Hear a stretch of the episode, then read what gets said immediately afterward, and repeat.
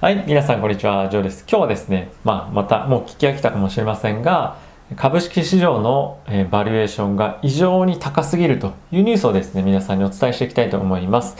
で皆さん、バフェット指数というのを聞いたことがありますでしょうか？アメリカの GDP をアメリカに上場している企業の時価総額の合計で割るという指数になっているんですけれども、え、こちらのグラフ見てください。えーと真ん中より少し左の一番上山になっているところなんですけれどもここがですねインターネットバブルドットコムバブルというふうに言われたタイミングになっています。でその後ぐーっと下がってきていて、ここの黄緑色のボックスがついているところなんですがここはですねリーマンショック後の、底根のタイミングとなっています。でこの右上なんですがこちら現在ということで、ドットコムバブルの時よりも大きくマーケットが今割高感を見せてるというような状況となっています。で、じゃあこれで売りなのかっていうと、まあそういうわけではないんですが、今バリエーションとしては、こういったような今状況となっています。はい。でですね、こちらのグラフも合わせて見ていただきたいんですけども、えー、これなんですが、S&P500 の、えー、上の半分がですね、PBR になっています。まあ今ほぼ大体15ぐらいに向かって、えー、上昇しているというようなタイミングとなっています。で、えー、と下の方がですね PSR になっていて、まあ、全体として3倍ですね。でこれじゃあどうなのか高いの安いのっていうふうに、まあ、考えてみるとここ最近の20年で、まあ、最も割高な水準というような今状況となっています。で、えー、株式サイド株式サイドというかその株式の、えー、PER はどうなのかというと今はですね、え33倍ぐらいになっています。なので株式からの期待利回りっていうのは1割るその33倍で約ですね3%ぐらいになっています。で、今10年債がだいたい1.2%といったところで、まだ1.8%ほど株式株式の方がリターンとしては優位性があるんじゃないかというような水準ではありますし、あとやっぱりそのバリエーションっていうのは本当に信用ならんというようなえー、ところはですねいろんなところでも言われてますし、まあ、僕自身も、えー、そう思ってます。なので、えー、まだまだ株価は上昇していくと僕も思っていますしおそらく市場での投資家もですねそのように思っていると思うんですね。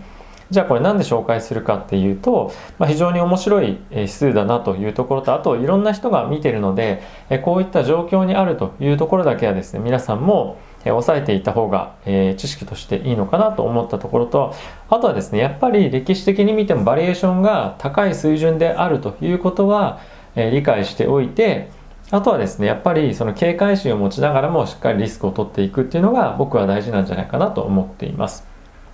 やっぱりその手放しにあ今株価が上昇してるからもしくは今後も追加景気刺激策が期待できるからとか、まあ、そういったことだけを理由にですねどんどんどんどん投資をしていくとまあ、痛みに合う可能性っていうのは少しずつどんどんどんどん上がっていくかと思うんですよね。でもちろん、えここ20年の、え期間を見てみると投資家層も、まあ非常に最近は個人投資家も増えてリスクアセット株式投資に対してお金を入れ込む人たちとかあとは額っていう意味でも、えいろんな量的緩和っていうところもありますので非常に増えているのはあの事実はあるので、まあ、こういうふうに上がっていくっていうのは理解できるかなと思いつつもしっかりとリスクは取りながら、えー、気持ちとしてはやはりずっと警戒しながら常にいろんなところに目を配っていくっていうのは僕はやっぱり重要なんじゃないかなと、えー、常に思っています。でおそらくなんですがこういったこのバフェット指数みたいなものはですねいろんなところでこれからも散見すると見ると思いますし日本の記事でもおそらくいろんなところでまた出てくるんじゃないかなと思います。なのでそういう風になってきたら売りだとかっていうよりも一旦こういう記事が出ることでマーケット全体にあ今こういう水準なんだなっていうことをやっぱり理解させるっていうことも僕はやっぱり重要だと思うんですね。でそうすることによってある程度ブレーキをかけるんではなくてやっぱり少し警戒しながらお金をまあ配っていくというか、まあ、いろんなところに投資していくっていうのはやっぱり重要な一つ、えー、加熱感を若干抑える意味でも効果的かなと思っています。で今後もバイデンさんがですねバイデン大統領は追加景気刺激策というのを今回、1.9トリリオンに、まあ、近い額っていうのを3月前までにやると思いますしその後もですね継続的に何かしらのサポートを地方の政府ですとかあとは個人のえ特に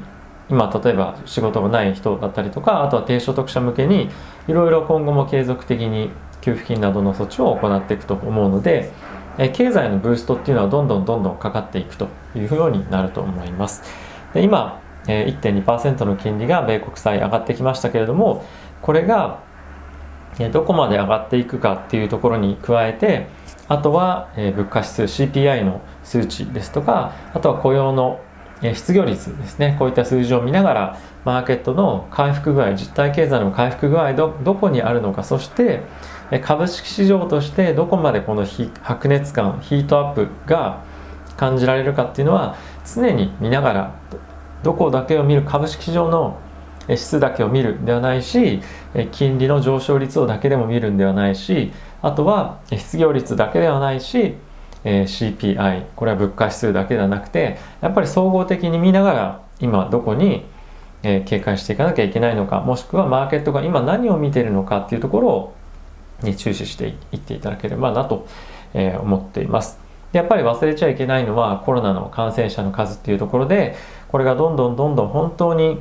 今後もですね継続的に下がっていくのかもしくはどこかの国で急にですね変異種なんかがまた出てきて今の既存のワクチンが効かないで一気に感染拡大をしてしまうのかとか、まあ、そういったところも含めて、えー、常に毎日見ていっていただけたら、えー、リスクの管理っていうのは非常にしやすいのかなと、えー、思っています。僕も引き続きですね、え株式への投資っていうのは、まあ、フルポジでまだまだやってるので、えこれをまあ、継続していくつもりですしもしかするとそのセクターとかですねあの銘柄によって少しお金を入れ替えたりとかっていうのはしていくかもしれませんが引き続きフルベッドをフルポジを継続していきたいと思っています。